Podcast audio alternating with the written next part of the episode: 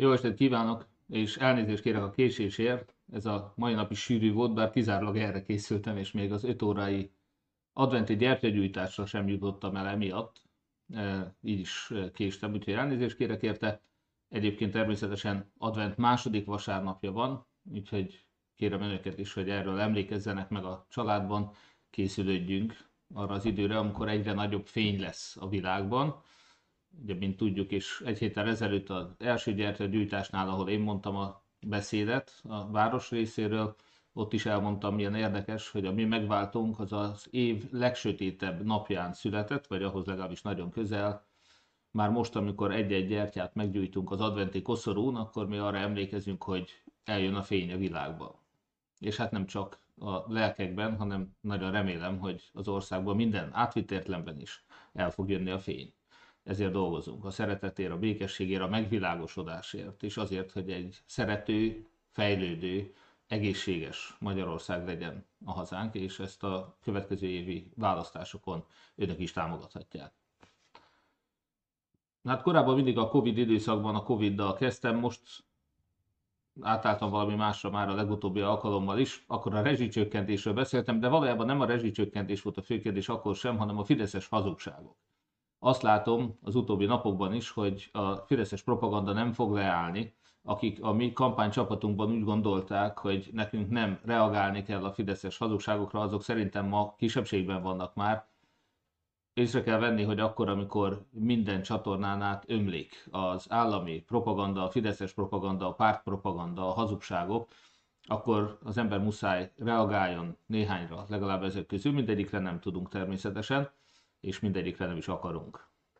Nos, először is a rezsicsökkentésről, ha már itt tartunk, de ennek is az apropója az, hogy Bige Lászlóval találkoztam pénteken, eh, Budapesten ebédeltünk. Eh, az fölöttébb érdekes volt, hogy amikor kiléptem az étteremből, én nekem egy következő programra ugyanis el kellett siessek, eh, Na, amikor kiléptünk az épületből, akkor a TV2 Fideszes csatornának az újságírói kamerája már ott állt, és már faggatni kezdett engem. Hát olyan sok kérdésük volt, hogy végül a Hold utcai kampányközpontukig elkísértek, és menet közben beszélgettünk. Ezt a beszélgetést munkatársam rögzítette, úgyhogy ezt majd önök is élvezhetik, amint tudjuk, fel fogjuk tölteni az oldalamra. Úgyhogy megnézhetik ezt az interjút, milyen a beszélgetés a kormánypárti sajtóval, és hogy mit hoznak le ezekből. Ugye azt kell tudni, hogy jelen esetben is én szerintem legalább 10 percet, 15 percet beszélgettünk, és ebből talán ha két 5 másodperces részletet mernek leadni, vagy hajlandóak leadni. De hát nem baj, valóban erről szól a kormánypropaganda. És aztán természetesen e, ismerőseim csodálkozva szoktak rákérdezni. Tényleg eltörölnéd a rezsicsökkentést? Hát mondom, te hol hallottad a Fidesztől, akkor egy szavukat ne higgyed el soha. No, ami a legérdekesebb ebben az volt, hogy bár azt a, a helyszín teljesen számomra is meglepetés volt, sőt, mivel egy e, Bigalászló eredetileg az irodájában találkoztunk volna, aztán ő néhány perccel a találkozóra indulás előtt hívott föl, hogy esetleg egy közös ebédre módosítaná ezt, aminek a helyszínét ő akkor közölte velem. Ezt utána módosította, mert zárva volt az az étterem, amire ő gondolt, és egy közeli másik étterembe mentünk be. Hogy talált meg bennünket a TV2? Na erre vagyok azóta is kíváncsi. Valaki már az ablakon keresztül videózta, valószínűleg telefonnal a beszélgetésünket, hát ez is roppant gyanús nyilván, és ez egy nyilvános étterem, nyilvános asztalánál volt egyébként, tehát semmilyen bújdoklás. Ha bújdoklás lett volna, akkor nem nyilvános helyen találkozunk természetesen Bigel de fönnáll a kérdés, hogy melyikünket hallgatták le. Honnan tudták, hogy éppen ott vagyunk, hiszen mondom, én is egy fél órával előtte tudtam meg, és ehhez képest ők már ott voltak, mondom, kamerával, valaki lesifotósként még rögzítette is, úgyhogy roppant érdekes. A TV2 hogyan akadt a nyomunkra, mert tudomásom szerint engem úgy az utcán folyamatosan nem követnek még. Lehet, hogy ez is elkövetkezik, majd kiderítjük. Ugye Köver Lászlónak, a titkosszolgálatoknak a politikai célú használatára vonatkozó nyilatkozata óta Tudjuk, hogy ők azért engedték be terroristákat Magyarországra, mert számukra nem a terroristák a nemzetbiztonsági kockázat, hanem az ellenzék. Ugye a terroristákkal együtt lehet lopni, az ellenzék viszont a lopást akarja megszüntetni, tehát megértem, hogy ha nem is a nemzetnek, de ő nekik ez valódi biztonsági kockázat, és hogy nem először keverik össze magukat a nemzettel, azt pedig jól tudjuk. Orbán Viktor folyamatosan, amikor az ő lopását, korrupcióját támadják Brüsszelben, akkor azt mondja, hogy Brüsszel megtámadta Magyarországot. Nem kedves Orbán Viktor, továbbra sem Magyarországot támadják, csak a lopást, csak a tolvajokat. Nos, és hát, hogyha van összefüggés a magyar kormány és a tolvajok között, az nem a véletlen műve. E, tehát ami érdekesebb volt ebből a beszélgetésből, még egyszer mondom, hogy nyilvános helyen beszélgettünk, szóba kerültek a támogatások is, tehát hogy tudja a kampány támogatni valamivel, de hát ugye mi csak legális támogatást fogadhatunk el, úgyhogy továbbra is arra bíztattam, hogy úgy, ahogy az év elején egy eh, nagy kutatást finanszírozott, aminek az adatai teljesen publikusak voltak, hogy például ezzel, az, ezzel a módszerrel most is tudna nekünk segíteni, vannak olyan eh, információk, amit hogyha piackutatásként ő megrendel, az nekünk biztos, hogy segítség lesz, úgyhogy ilyenekkel tud támogatni, nem is velünk tárgyal erről természetesen, hanem szokásos módon majd a kutatókkal tárgyal erről.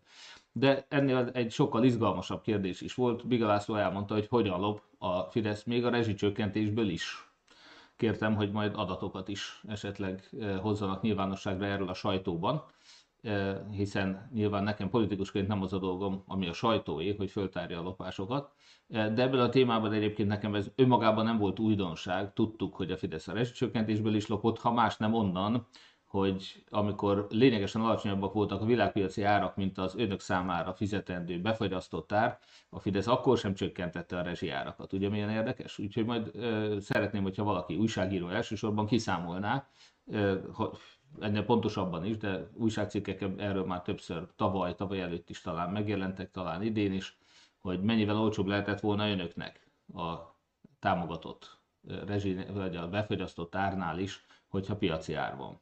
Az energiapiacon, e, és hát volt egy másik szála ennek a lopásnak, egészen konkrétan ezt a MET nevű céget, ugye ami még annak idején a MOL alapított, majd e, a Fideszhez, Garancsiékhoz, Fideszes oligarchákhoz került át, és hogy ők mennyi pénzt vágtak zsebre, ugye még akkor is, amikor az államot ezzel megkárosították.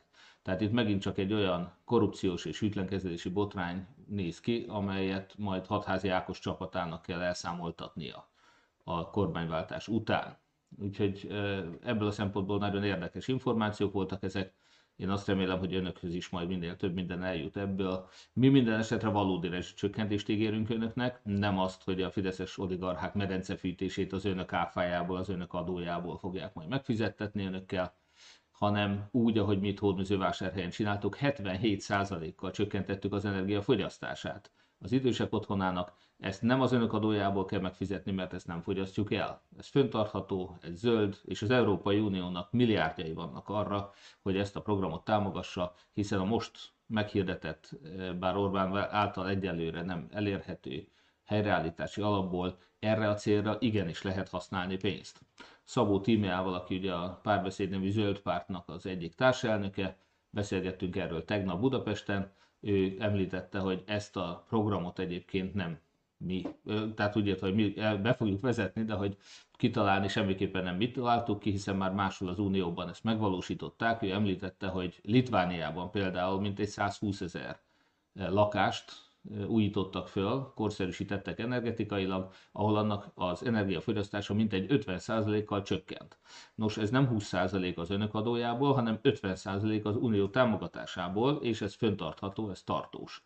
Úgyhogy önöknek mi ezt a lehetőséget ajánljuk. Szabó Tíme azt is elmondta, hogy Magyarországon is volt ilyen, csak éppen nagy gyárak, Fidesz közeli nagy cégeknek a támogatására fordította az Orbán kormány ezt is, nem a lakosságnak a lakásait újították fel energetikailag, hanem a fideszes vállalkozók gyárait. Meg hát ugye középületeket ezt is tudjuk. De hát a középületek az valamelyest még azt indokolhatónak látom a támogatásba odaadni a Fidesz közeli piaci szereplőknek, az rendkívül gyanús. Nos, egyelőre csak annyit néztem én is meg, hogy Litvániában valóban volt ilyen program, úgyhogy ennyit már leellenőriztem, de meg fogjuk nézni. Holoda Attila az a szakterületért felelős kabinettagunk ebben a választási programot alkotó kabinetben, aki nem egyedül, hanem szakemberek csapatában foglalkozik ezzel a kérdéssel, tehát mi valódi rezsicsökkentést ígérünk önöknek, mint Litvániában 50%, mint Vásárhelyen 77%, ez mindegyik több, mint a Fideszes 20%. És nem az ödök adójából, nem a gazdagoknak megy a szegényeket, akik fával tűzzenek teljesen kihagyva, hanem föntarthatóan, környezetbarát módon el nem fogyasztott energiából. Ez a valódi rezsicsökkentés, úgyhogy mi ezt fogjuk képviselni. Természetesen a rászorulókat minden módon fogjuk támogatni ezen túl is. Ja, igen, azt hallottam még, hogy annyit tudta kivágni ebből a TV2-s interjúból, hogy azt mondtam, Gyurcsány Ferencet idézve egyébként, hogy Orbán ellen az ördöggel is összefogunk. Hát nyilván itt a katolikusoknak szánt üzenet az, hogy egy katolikus Márkizai Péter hajlandó az ördöggel összefogni. Hát hogyha ez a legnagyobb öröme a Fidesznek, akkor én azt gondolom, hogy jelen esetben Orbán Viktort nem lehet ebben sem lepörözni. Orbán Viktor nem a tisztességes, becsületes fejlődésért fogott össze az ördöggel, hanem terroristákkal vacsorázik. Ebédelőket behozza az országba, körözött, nemzetközi körözött bűnözőket, Putyin barátait befogadja és itt menekíti. Tehát én azt gondolom, hogy az ördöggel nem mi cimborálunk, hanem a Fidesz. A gyermekvédelmi törvény a másik, ahol most hallom, hogy éppen ez a legújabb, kijelentettem, hogy a Szájer törvényt el fogjuk törölni. A Fidesz gyorsan lefordította a saját nyelvére, és azt mondja, a gyermekvédelmi törvényt eltörölni a katolikus Márkizai Péter.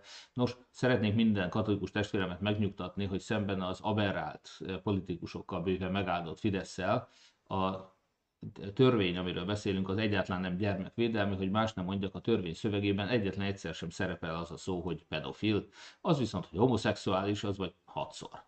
Tehát ez a törvény, ez nem Kaletta törvény volt, hanem Szájer törvény volt, ez egy homofób törvény, és nem gyermekvédelmi törvény. A gyermekvédelmet azonban nagyon fontosnak tartjuk, úgyhogy ki fogunk dolgozni egy olyan törvényjavaslatot, amelyel többé nem fordulhat elő, hogy a Fidesz hazameneki Peruból egy 19 eh, ezer pornó fel, gyermekpornó felvétellel lebukott magyar diplomatát, majd itthon talán 500 ezer forint minimális pénzbüntetéssel szabadon engedi. Az önök gyermekei a fideszes pedofiloktól nincsenek biztonságban, úgyhogy mi fogunk hozni egy olyan törvényt, amely valóban védi a gyermekeket, még a fideszes eh, aberáltaktól is. Úgyhogy eh, nyugodjanak meg, hogy a mostani Szájer törvény eltörlése egyáltalán nem fenyegeti az önök gyermekeit, a fideszes hazugságokat ismét kérem, hogy ne vegyék figyelembe. Fogunk, még egyszer mondom, a fideszes pedofiloktól is meg fogjuk védeni őket, minden pedofiltól természetesen. Tudom, hogy majd jönnek azzal, hogy az egyházon belül is van, minden pedofiltól meg kell védeni mindenkit. Nincs jobb és baloldali pedofil, csak pedofilok vannak. És természetesen, bocsánat, ha már itt tartunk, ugye a Szájer törvény kapcsán senki ne értse félre, természetesen amikor eltöröljük, akkor éppen a magyar homoszexuális közösség érdekében fogjuk ezt eltörni, semmiféle gyűlöletkeltést a homoszexuális közösség benne a rengeteg fideszes meleg ellen sem fogunk eltűrni a jövőben sem. Sokszor elmondtam már, mi egy olyan Magyarországot szeretnénk, ahol még a fideszes politikusok is nyíltan fölvállalhatják homoszexualitásukat, mert abban nincsen semmi szégyen. Na nézzük, mi volt a következő. Igen, beengedném a migránsokat, azt mondja a Fidesz, de természetesen csak a Fidesz engedi be a migránsokat, úgyhogy nyugodjanak meg hogy olyan bűnözőket, mint Orbán Viktor senki nem fog nem hogy beengedni, hanem még is fogjuk utasítani ebből az országból. Ezt a szokásos fideszes vádat, ezt visszautasítjuk. Nagyon kedves egyébként, hogy Szijjártó Péter aggódik a brüsszeli kvóta, migráns kvóta miatt. Ugye ez az a soros terv, amit a Soros Bérenc Orbán és a Soros Bérenc Szijjártó Péter, éppen ma tudtam meg egyébként, hogy Szijjártó Péter is soros ösztöndíjas volt, tehát nem véletlen a Fideszben tényleg soros ösztöndíjasok és soros képzettek vannak, ehhez képest rendkívül hálátlanok, de hát tulajdonképpen azt több egyére javasoltam már nyilvánosan, úgyhogy biztos vagyok benne, hogy eljutott Soros Györgyhez is, hogy Soros György esetleg ide lenne most már, hogy megdicsérje Orbán Viktort, hiszen az ő általa megadott számoknál ötször több migráns telepített be Magyarországra Orbán, Sorosnak a tanítványa. Tehát a Soros tervet a Soros ösztöndíjas Szijjártó, bár kritizálja, de ötszörösen túl teljesítették. Mindenki más szeretnék megnyugtatni, hogy senkinek nincs ilyen kötelező migráns kvóta terve Magyarországon. A Fidesznek úgy látszik van egyébként, ugye 2002-ben még Orbán mondta az amerikaiaknak, hogy több millió migránst akar behozni ebbe az országba, mert munkaerőre van szüksége. Ezt azóta csinálja is. És ha már a gyermekvédelemről beszéltem az imént, a másik, amit ma néztem, nem mondom, hogy megütköztem rajta különösebben, de a magát konzervatív katolikus kereszténynek való Dési Csaba András például annak idején egy egész cikket írt az abortusz támogatásáról. Mi ugye ellenezzük az abortuszt, ezt szeretném leszögezni, és most már Dézsi Csaba is azt mondta, hogy meg kell győzni minél több embert, ez teljesen egyezik az én véleményemmel, nem a törvények módosítása a legfontosabb az abortusz elleni küzdelemben, hanem a meggyőzés. Úgyhogy csak milyen érdekes ugye, hogy egy gyermekvédelemről beszélünk, és egy abortuszpárti polgármestere van Győrnek, Fideszes polgármestere. De még egyszer mondom, én nem haragszom én ezért Dési Csaba Andrásra, csak az álszentségnek van bizonyos skálája, és a Fidesz elég magasan van ezen az álszentség skálán. Aki még egy igen, a mai templom után, mise után beszélgettünk erről, és ott egy kedves katolikus testvérem azt mondta, hogy hát igen, sajnos ott Orbán közelében vannak olyan emberek, akik elviszik őt a rossz útra, Hát mondom, nem, ne aggódjon emiatt egyáltalán, Orbán Viktornak semmilyen ideológiája nincsen, ne gondolja azt, hogy Orbán egy keresztény konzervatív lenne. Orbán Viktor, mint sokszor elmondtam, a kommunista ifjúsági szövetségben kezdte a pályáját, utána egy olyan liberális lett, aki még a melegek jogáit is, az azonos neműek együttélésének, a, a élettársi közösségének a támogatását is megszavazta a parlamentben. Egyébként, hogyha valaki háborog azon, hogy az új Orbán Viktor utáni kormány az javasolni fogja majd a azonos neműek házasságának az elismerését, akkor nyugodjon meg, ezt Orbán Viktor is megtette, amikor még éppenséggel a kommunista és a konzervatív korszaka közötti liberális korszakában az élettársi közösséget ő megszavazta, őszintén szóval, mint hogy polgári jogviszonyról van szó, és semmi lényeges különbséget nem látok az élettársi és a házastársi eh, jogviszony között, hogyha az egyik jár a melegeknek, akkor a másik miért ne járhatna mondom egészen más, hogyha ebben ideológia van, akkor az nem az államnak kell kezelnie, az ideológiától az államnak egyébként semlegesnek kell lenni egy szekuláris országban, azt az egyházak kell, hogy kezeljék, a katolikus egyház nyilvánvalóan elutasítja a melegházasságot, vagy az azonos neműek házasságát, az államnak azonban nem szabad különbséget tenni ember és ember, magyar és magyar között. Orbán Viktor is így gondolta ezt még akkor, amikor 97-ben megszavazta az azonos neműek élettársi kapcsolatát. Még egyszer mondom, lényegi különbség házasság élettársi kapcsolat között már pedig nincs. Úgyhogy kedves katolikus testvérem, nyugodjon el meg, az egyház tiltja, az állam megengedélyezi, ahogy Orbán Viktor is megszavazta. És akkor volt egy izgalmas vásárhelyi történetünk is, a most már láttam, hogy az országos sajtó is lehozta ezt, de sajnálatos módon itt egy óriási félreértés volt. Kovács Pál, a Holdmenzának, később a HMS-nek az egyik volt igazgatója, egy héttel ezelőtt posztolt egy olyan bejegyzést, mint hogyha az önkormányzat szándékosan megvezette volna a HKI vagy közökeztetési intézetünknek, intézményünknek a dolgozóit, és megpróbálta volna kicsalni, a, vagy hogy mondjam, elvenni tőlük a végkélegítésüket. Azóta Kovács Pál is meggyőződhetett róla, hogy ez nem igaz, hogy soha nem volt semmiféle ilyen szándék, sőt tény sem, hogy az ő segítségével és közvetítésével most a dolgozó, 96 dolgozóból három kivételével mindannyian alá is írták az új szerződésüket, tehát elfogadták azt az ajánlatot, amit mi most a közértkeztetés kiszervezésével tettünk, zárójás megjegyzés, a Fidesz nem olyan régen még szórólapon, meg más módon támadott engem azért, hogy egy szerintük a baloldalhoz köthető cégnek szerveztük ki. Hát először is egy nyílt verseny volt, ahol érdekes módon a baloldali Szegednek a közétkeztetési cége elveszített, aki nyert, az pedig, hát ha a Fidesz tiltakozik is ellene, de ez csupa Fideszes önkormányzatnál szolgáltató cég, ő adta be a legjobb ajánlatot, ugyanis nálunk nem lopunk, hanem tisztességes versenyben, tudom a fideszeseknek ez szokatlan és hihetetlen. E, itt olyan, ez a cég, ez a Prisma Food Kft., ez Orosházán, Békésen, Dévaványán, a Békés Csabai Kórházban, Csepelen, e, most tudom, 16. kerületben, tehát csupa Fideszes önkormányzatnál szolgáltat. E, az a, a baloldali szegedi cég az érdekes módon rosszabb ajánlatot adott, ezért nem őt választottuk, úgyhogy nálunk nincs politika és nincs lopás. Amikor közbeszerzés van, akkor a legjobb ajánlat nyer. Itt is ez történt. És mint erről azóta Kovács Pál is meggyőződhetett, ebbe az a kiírásban is szerepelt, hogy a ajánlattevőnek vállalnia kell azt, hogy tovább foglalkoztatja a dolgozókat, és azt is tudomásul vette, hogy jogfolytonosság a dolgozók esetében azt jelenti mi nálunk, hogy akármilyen hosszú jogviszony is volt, az azután járó végkélegítés neki meg kell kapnia. Tehát magyarul nem szűnik meg, nem veszít el semmilyen jogot a dolgozó. Ez így volt tavaly is, amikor a HKI-be szerveztük a dolgozókat a HMS-ből, tehát két önkormányzati, egy cégből egy intézménybe, és így volt most is, amikor az intézmény átadja a tevékenységet és a dolgozókat a pályázat győztesének. Úgyhogy nyugodjon meg mindenki, még egyszer, mi hódmezővásárhelyen valóban szívügyünk nekünk a dolgozóknak a jóléte. Talán ezért van az, hogy szemben a fidesz az előző Fideszes városvezetéssel mi kifizetjük a nyelvpótlékokat. Tessék elképzelni, hogy vásárhelyen nem csak hihetetlen alacsony volt a, a közalkalmazottaknak a alapilletménye is, hanem még azt sem fizették ki nekik, ami nekik járt. Például a nyelvpótlék ilyen volt, mi minden évben infláció fölött emeltünk bért, ezzel egy 13. havi juttatást építettünk ki valamennyi dolgozónk esetében, tehát vásárhelyen mindenkinek van egy motivációs kerete, egy 13. havi fizetése, amit egyéni megkülönböztetéssel, a teljesítménnyel arányosan fizetünk ki a dolgozóknak minden évben, ezzel igyekezünk őket ugyebár motiválni is, így az infláció feletti juttatásokat megkapták. Minden ami nekik jár, anyagi juttatást, azt megkapták, meg vannak becsülve.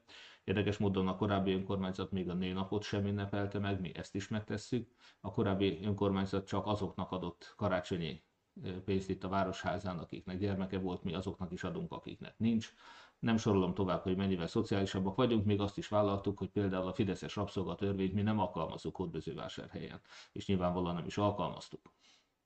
Úgyhogy nálunk ez a legfontosabb, hogy mi igenis szívünkbe viseljük a dolgozóknak a jólétét, és folyamatosan segítettük és támogatjuk őket. Nos, következő témánk.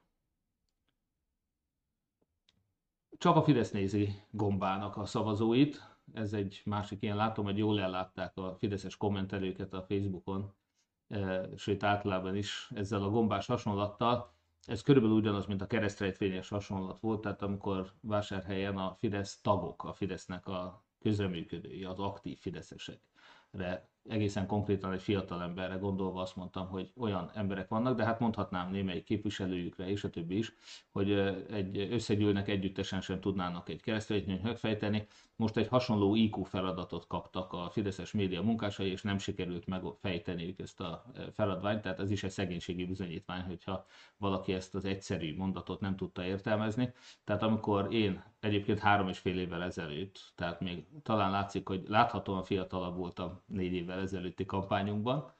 Nos, akkor nyilatkozok arról, hogy a Fidesz úgy kezeli a választóit, ő, a Fidesz, e, mint a gombát, ahogy Amerikában mondják, ez a keeping you in the dark and feeding you bullshit, hát a bullshitnek egy e, disztingvált fordítása volt ugyebár a trágya.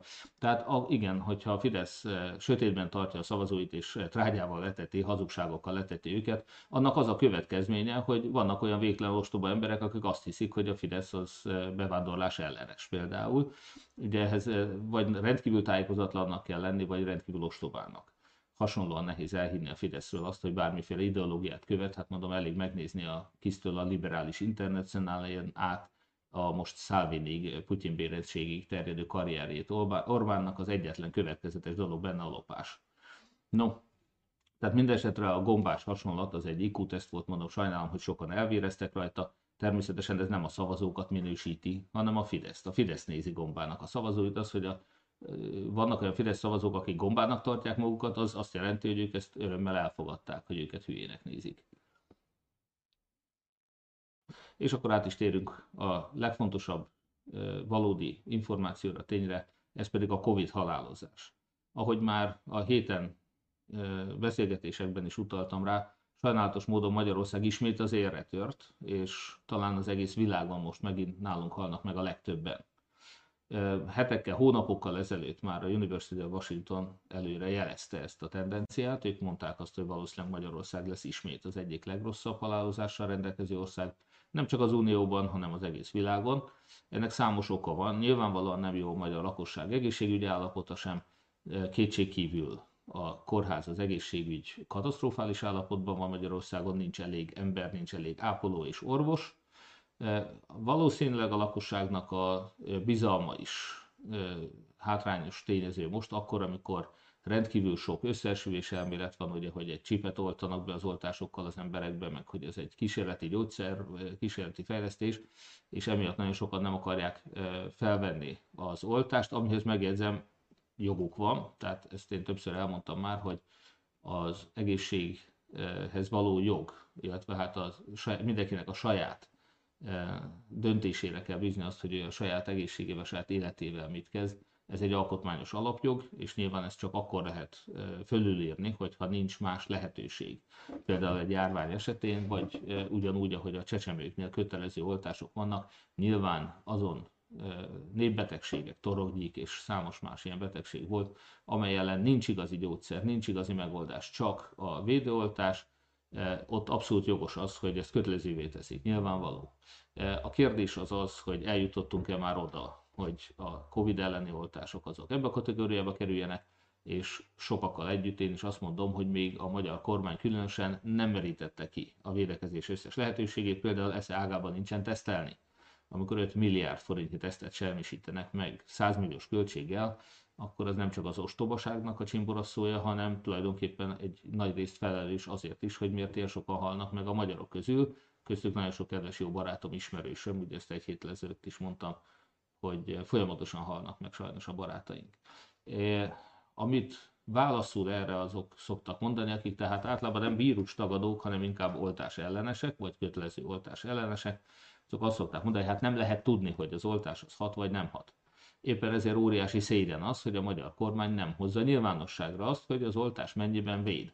Hogyha ugyanis a ma még oltás ellenesek azt látnák, hogy tényleg úgy van, hogy a kormány állítja nevezetesen, hogy mondjuk minden tizedik halott csak az, akit már beoltottak, akkor szerintem ez nagyon sok embert meggyőzne, hogy tényleg beoltatja inkább magát. Egy biztos, hogy az én utóbbi időben meghalt ismerőseim mind oltás nélküliek, oltás ellenesek voltak, nem kétlem, hogy halnak meg olyanok is, akiket beoltottak, de valamiért az én környezetemben csak olyanok haltak meg az utóbbi időben, akiknek nem volt oltása. És őszintén szóval engem végtelen bánt ez a dolog, hogy Szécsi Zsolt is esetleg élhetett volna, hogy Baranyai Tóni vagy Kajtár Lajos élhetett volna, hogy a felvették volna az oltást.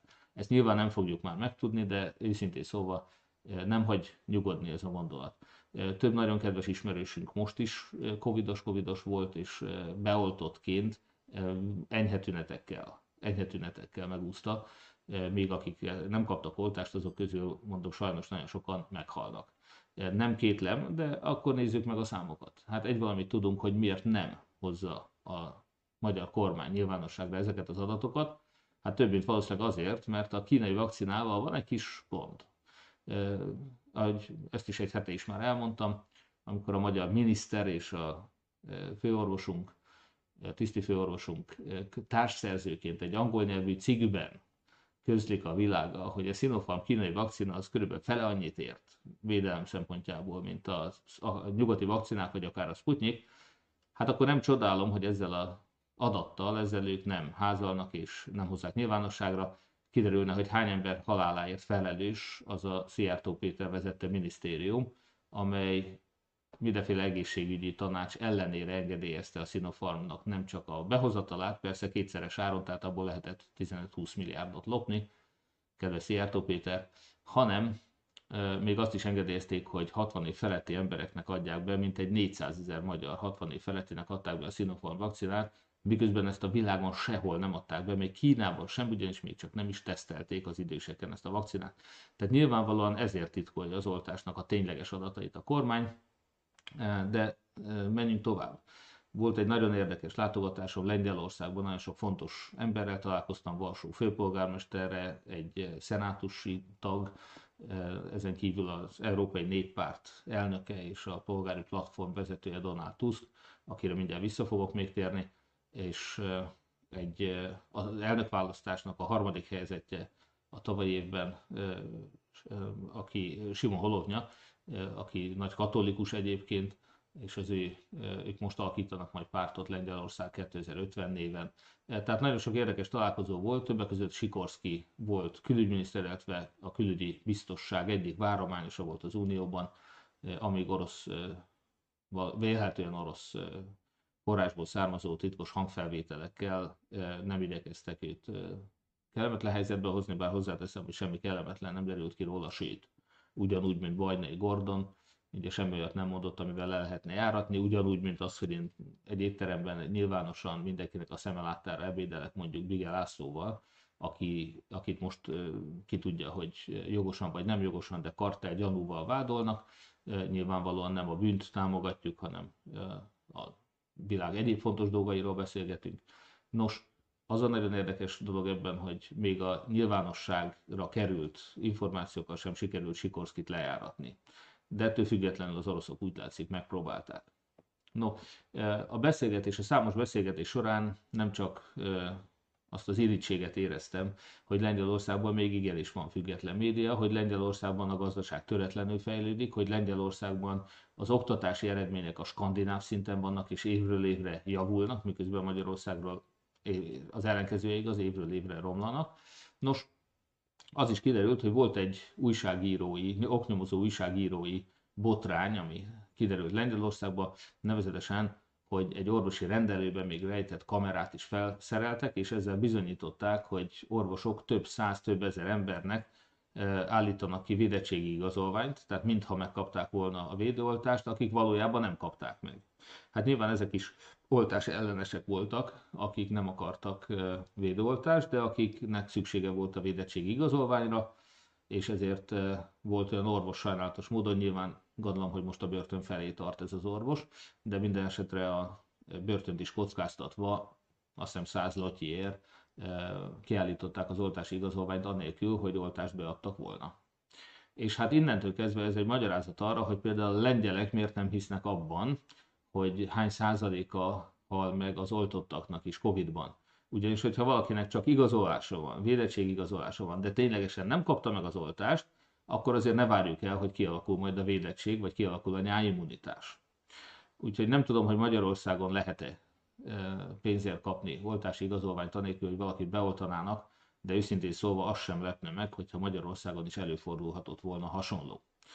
Innentől kezdve viszont még, hogyha papíron úgy is néz ki, hogy az oltottak is elhaláloznak egy bizonyos százalékban, az a százalék az lehet lényegesen kisebb, mint amit a statisztikák kimutatnának.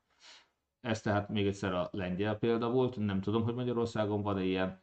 Lengyelország is nagyon rosszul áll a Covid halálozások terén, még ha nem is ért még utol minket sajnos, mert edekkel emelkedik a magyarországi halottak száma, mint mondtam, éretörtünk, de Lengyelországban az egy négyszer nagyobb ország, ott is 500 fölött van a halálos áldozatok száma most már nap, mint nap. Hát én annyit tudok mondani önöknek itt Hódműző vásárhelyen is, nagyon sok iskolában karanténokat rendelnek el, gyerekeket is most már érint, ők is elkapják a fertőzést, bár egyenlőre halálos áldozatok nem igen vannak a fiatalabbak a gyerekek közül, de vigyázzunk rájuk is, vigyázzanak önök is magukra. Nagyon, nagyon rossz híreink vannak általában, és azt látjuk, hogy az oltás az, ami az egyetlen megoldás arra, hogy minden kevesebben halljanak meg Magyarországon. És akkor megyünk is tovább. A harmadik témánk az a tramtrain. Hát elindult a tramtrain, Lázár Jánost múlt héten hívtam, nem vette fel. Két kollégáját is hívtam, azok legalább visszahívtak. Nyilván gondolom előtte engedélyt kértek, hogy visszahívhatnak, és rákérdeztek a főnöknél, hogy mi a teendőjük, de mindesetre ővelük viszont korrektül beszéltem, mind a ketten megerősítették, hogy nincsen hivatalos tramtrain átadó. Na hát ehhez képest semmi olyan rendezvény, amire meg lehet, amin én, mint polgármester esetleg eh, képviselhetném a város lakosságát. Eh, ehhez képest azért volt egy olyan, hát nem tudom, minek nevezik, hogyha ez nem az átadó volt, de minden esetre 3 óra 30-kor, jó, korán látszott Lázár János arcán is, hogy eh, meglehetősen vasalatlan volt még úgymond az arca ezen a korai órán. Szóval minden esetre mégiscsak szerveztek valamiféle hivatalos programot. Tudom, hogy a fideszeseket kötelezően kivezényelték hajnal 3.30-kor az induló trendtrainhez. E, parancsszóra kellett ugraniuk, ez körülbelül olyan, mint ahogy a Facebookon kell kommunikálniuk. Szóval minden a fideszeseket kivezényelték, egy csomóan föl se fértek a villamosra, tehát e, biztonság kedvéért lényegesen többeket e, ugrasztottak ki az ágyból, mint ahányan fölkértek a villamosra.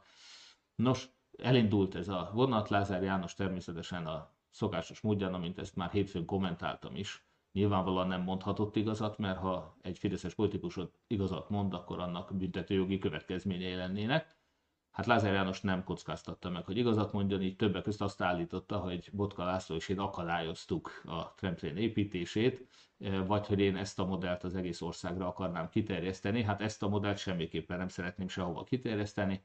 Ettől függetlenül, ha már Lázár János nem hívott meg az ő kis ünnepségére hajnal 3 óra 30-kor, őszintén szóval ezt nem sajnálom, akkor 9 óra 30-as tramplinnel, néhány, nem is tudom, 6 perces késéssel indulva mi is átmentünk Szegedre, útközben felszállt nem csak Szabó János alpolgármester úr a népkerti megállónál, hanem Molnár Áron Algyő polgármestere is, és Szegeden a Széchenyi téren fogadott minket Botka László, és ott tartottunk egy sajtótájékoztatót is. Újabb hazugságokat száfoltunk meg, többek között Lázár János ugye azt mondta, hogy a 465 forintos trendrényjegy az lényegesen olcsóbb, mint a 465 forintos buszjegy. Hát ez megint csak nem kell keresztrejtői fejtőnek lenni, hogy valaki ezt a tévedést ezt pontosítani tudja. Nos, azt is állította, hogy lényegesen gyorsabb bejutni a tramtrénnel, mint autóval.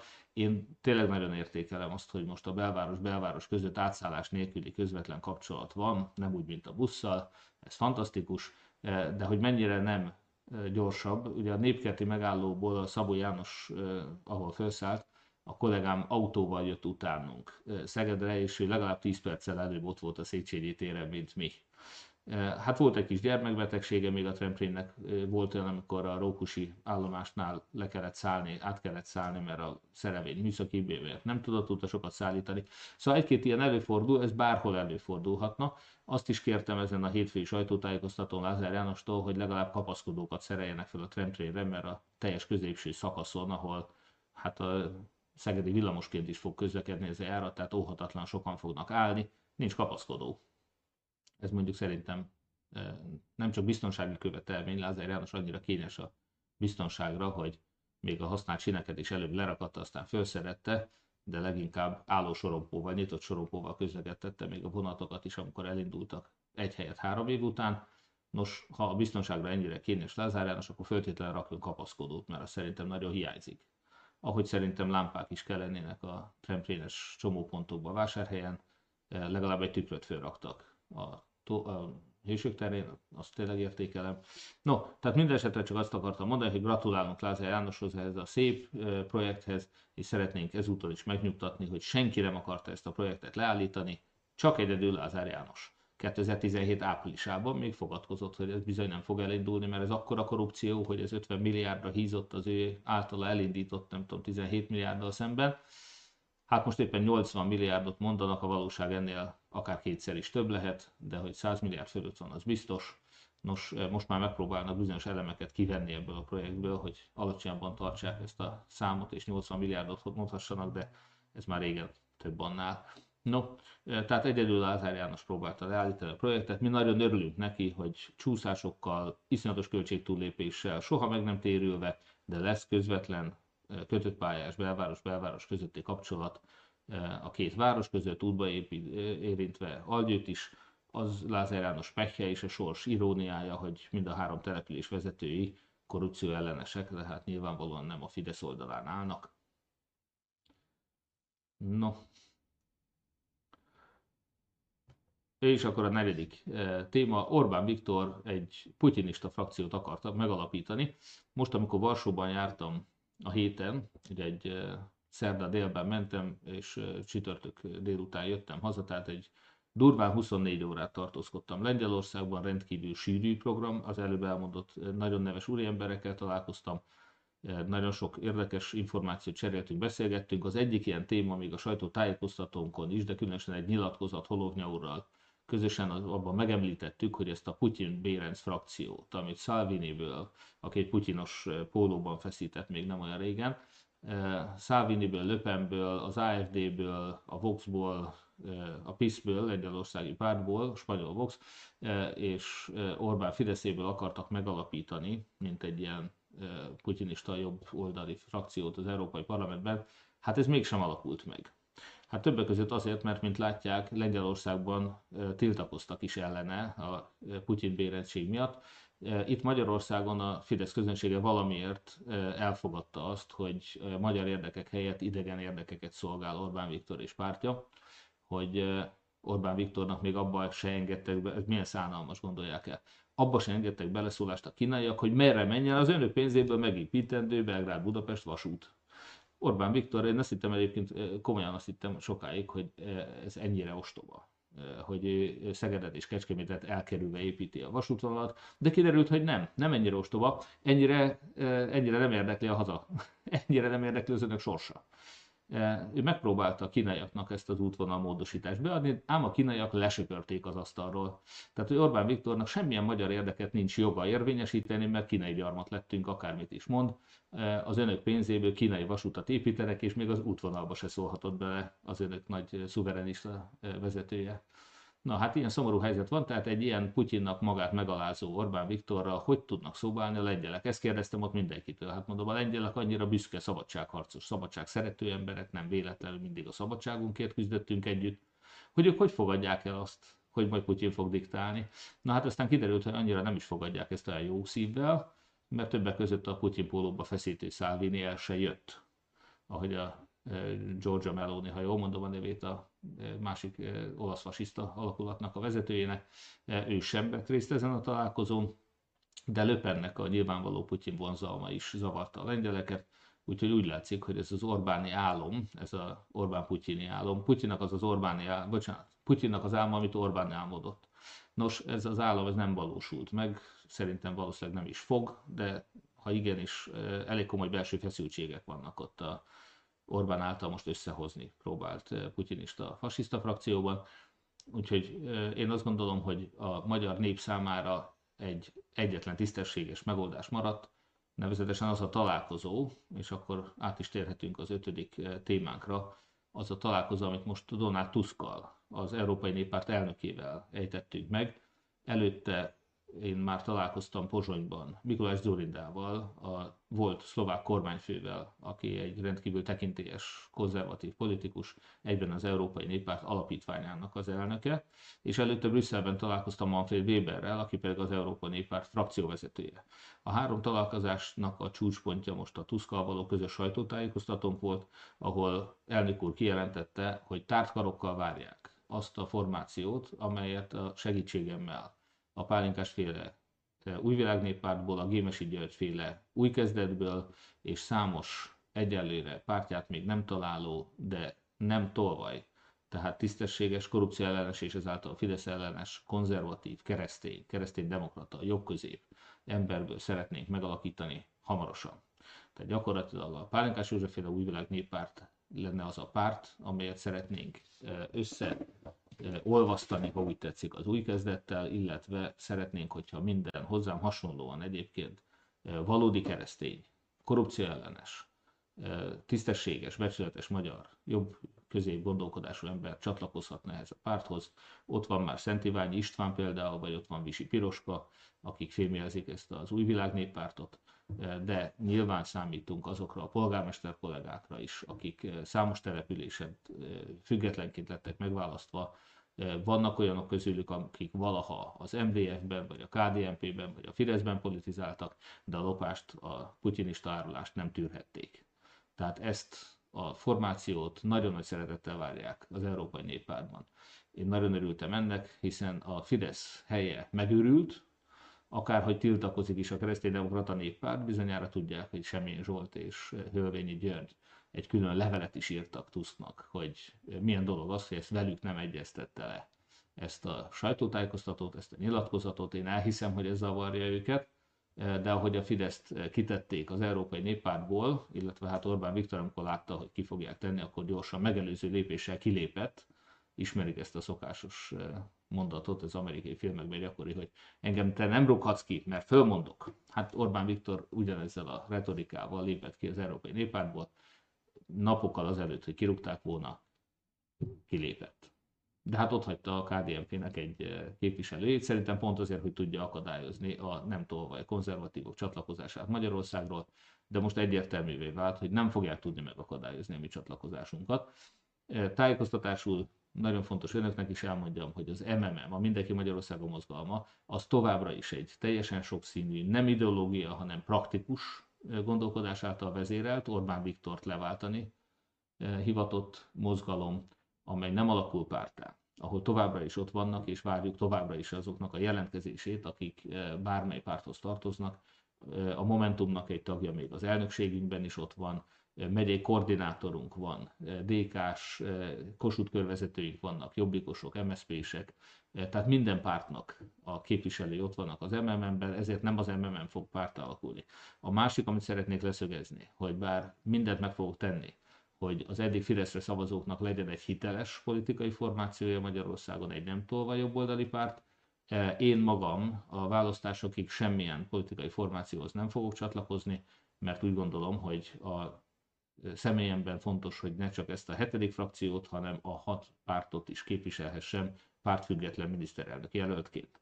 Tehát én magam nem fogok a választásokig belépni, de mindent meg fogok tenni természetesen, hogy ez a párt ez e, fejlődjön, megalakuljon ebben a formában, és legyen neki egy hetedik frakciója a leendő magyar, ele, most még ellenzéki összefogásban és a leendő kormányban, a kormánypárti frakcióban majd. No, hát ez egy nagyon-nagyon fontos látogatás volt, mondom, nagyon sok fontos tekintélyes lengyel hazafival és európai politikussal, és azt gondolom, hogy nagyon eredményes volt Magyarország és a magyar konzervatívok, valódi keresztények szempontjából. És akkor még a párt politikánál maradva, hatodik pontban arról szerettem volna beszámolni önöknek, hogy tegnap egy sajtótájékoztató jelentette be a párbeszéd Magyarországért párt az én jelenlétemben a frakciójának, a leendő frakciójának a tagjait, a listás képviselőinek a névsorát. E, most azon kívül, hogy ez egy nagyon pozitív dolog, hogy e, akik egyéniben indultak, azokat nem tették bejutó helyre a listára. E, ez egy praktikus döntés is természetesen, hiszen a közös listán, hogyha egy bejutó képviselő kiesik a listáról, akkor nem a saját pártnak a jelöltje követné, hanem valószínűleg több más név előzne a listán más pártoknak az embereit, tehát a pártok okosan, ravaszul gondolkodva nyilván nem fognak egyéniben induló képviselőket tenni föl a listájukra, a közös listájukra, de ami ennél is fontosabb, hogy ezzel arra motiválják az egyéniben induló 106 jelöltet, hogy mindent vagy semmit alapon nekik meg kell nyerniük a körzetüket ahhoz, hogy bejuthassanak az országgyűlésbe. Tehát valódi motivációja van mindenkinek, hogy mindent megtegyen. Én pedig mindegyiknek elmondom, hogy nincs nyerhetetlen körzet, mert ha lenne ilyen, akkor vásárhelyen és sose lettem volna polgármester. És amire szintén nagyon lök, hogy a Belki Sándor személyében egy vidéki munkásember és roma is szerepel bejutó helyen bár bejutó helyen szerepel a párbeszédnek a listáján egy roma politikus. Én szeretném, hogyha minden párt követné majd ezt a példát, és minél több roma politikus is helyet kapna a parlamentben, ha már az egyéni körzetekben nincs roma képviselő jelöltünk, nekünk ellenzékieknek, bár az MMM egyébként három körzetben is támogatott, mi voltunk, akik a legtöbb romát indítottunk, támogattunk a, az előválasztáson, de sajnos ők egyikőjük sem nyerte meg az előválasztást, egyikőjük sem jutott be, így aztán a listáról kell biztosítanunk képviseletet majd a hazai igen nagyszámú cigány kisebbségnek, illetve közösségnek. Na hát ez egy nagyon pozitív lépés volt, és örülök, hogy ezt megtettük. Ráadásul demonstráltuk ismét az ellenzék egységét, ahogy demonstrálta ezt Gyurcsány Ferenc is egy posztjában, ez a következő napirendi pontom, eh, ahol ő az ellenzék közös vezetőjének nevezve mindenkit arra buzdított, hogy támogasson ahogy ők ki fognak állni. Ő egyébként, amikor az előválasztás óta találkoztunk, akkor maga is megerősítette ezt, hogy ők teljes mértékben elfogadják, politikai öngyilkosságnak nevezte, hogyha nem ezt tennék bármelyik párt. E, támogatják az ellenzéki előválasztáson kialakult helyzetet, miniszterelnök jelöltet is, és az egyéni körzeti jelölteket is. Tudom, hogy nagyon sokan e, elemzők, politológusok most azzal magyarázták ezt a posztot, hogy ezzel Gyurcsány Ferenc elhárította magától a felelősséget, azt mondta, hogy mostantól kezdve ez a kampány Márkizai Péteré. E, nem, szó sincs róla. Ez a felelősség, ez továbbra is közös. A legnagyobb felelősség a kampányért, igen, az az enyém, megint csak Gyurcsány Ferenc szavaival, a miniszterelnök jelöltnek önmagában is 51%-a van. Gyurcsány Ferenc ezt valószínűleg azért tudja, mert ő volt miniszterelnök. E, nos, a magyar közjogban a miniszterelnöki pozíció egy rendkívül komoly erős pozíció, nagy felhatalmazással jár, az ellenzék pártok, ellenzéki pártok vezetői ennek szellemében állapodtak meg több mint fél évvel ezelőtt, bőven azelőtt, hogy az én személyem, mint potenciális reális közös jelölt megjelent volna, már akkor megállapodtak abban, hogy rendkívül komoly felhatalmazása van a közös miniszterelnök jelöltnek, nem véletlenül az előválasztáson külön jelölték ki önök, nem úgy, mint mondjuk Orbán Viktort, akire önök közvetlenül nem szavaznak, csak a Fidesz listáján keresztül szavaznak. Most az előválasztáson 371 ezer szavazattal önök választottak ki, hogy én legyek az ellenzék képviseletében az ellenzék közös jelöltje ez az, amit nem csak Gyurcsány Ferenc, hanem az összes ellenzéki párt tudomásul vett, ez az a hosszú munkának az eredménye, amit az elmúlt több mint egy, inkább most már azt mondom lassan két év alatt mi ellenzékiek közösen kialakítottunk, és elsősorban a hat párt közösen kialakított. Tehát senki ne próbálja azt belemagyarázni, ezt csak szeretném mondani, persze azt, hogy ők nem, nem, nem elemzők nem fognak rám hallgatni, ez természetes, semmi gond. Én csak azt szeretném mondani, hogy én hogyan látom. Tehát az én meglátásom szerint az én pártvezetőkkel való tárgyalásaim során én nem látok olyat, hogy a pártok magunkra akarnának hagyni. Természetesen minden pártnak vannak külön érdekei, de most mindegyikük számára a közös győzelem a legfontosabb. Senki nem akarja, hogy az ellenzék elbukjon, senki nem akarja rám vagy bárki másra hárítani a felelősséget azért, hogyha ez a közös kampány nem sikerül. Ők mind iszonyatosan elkötelezettek abban, hogy ez a közös kampány sikerüljön. Persze tudom, hogy vannak olyan ellenzékiek, akiknek egy ellenzéki, tehát jövőben is ellenzéki, eh, parlamenti szék is pontosan jó, de a többségnek eh, esélye sincs bekerülni a parlamentbe, hogyha nem győzünk. Ahogy például az összes ellenzéki, független polgármester is, de még sok Fideszes is bevallom, eh, annak szorít, hogy Orbán Viktort verjük meg, váltsuk le ezen a választáson. Amikor fideszes polgármesterek mondják, hogy nekik már mindegy, csak ennek legyen vége, amikor keresztény-demokrata ismerősök mondják azt, hogy most a Fidesz az annyira arrogáns és erkölcsileg vállalhatatlan, hogy ők most nagy bajban vannak, hogy egy valódi katolikussal szemben a tolvaj Fideszre szavazzanak-e, vagy inkább az ellenzék közös listájára és az ellenzék jelöltjére.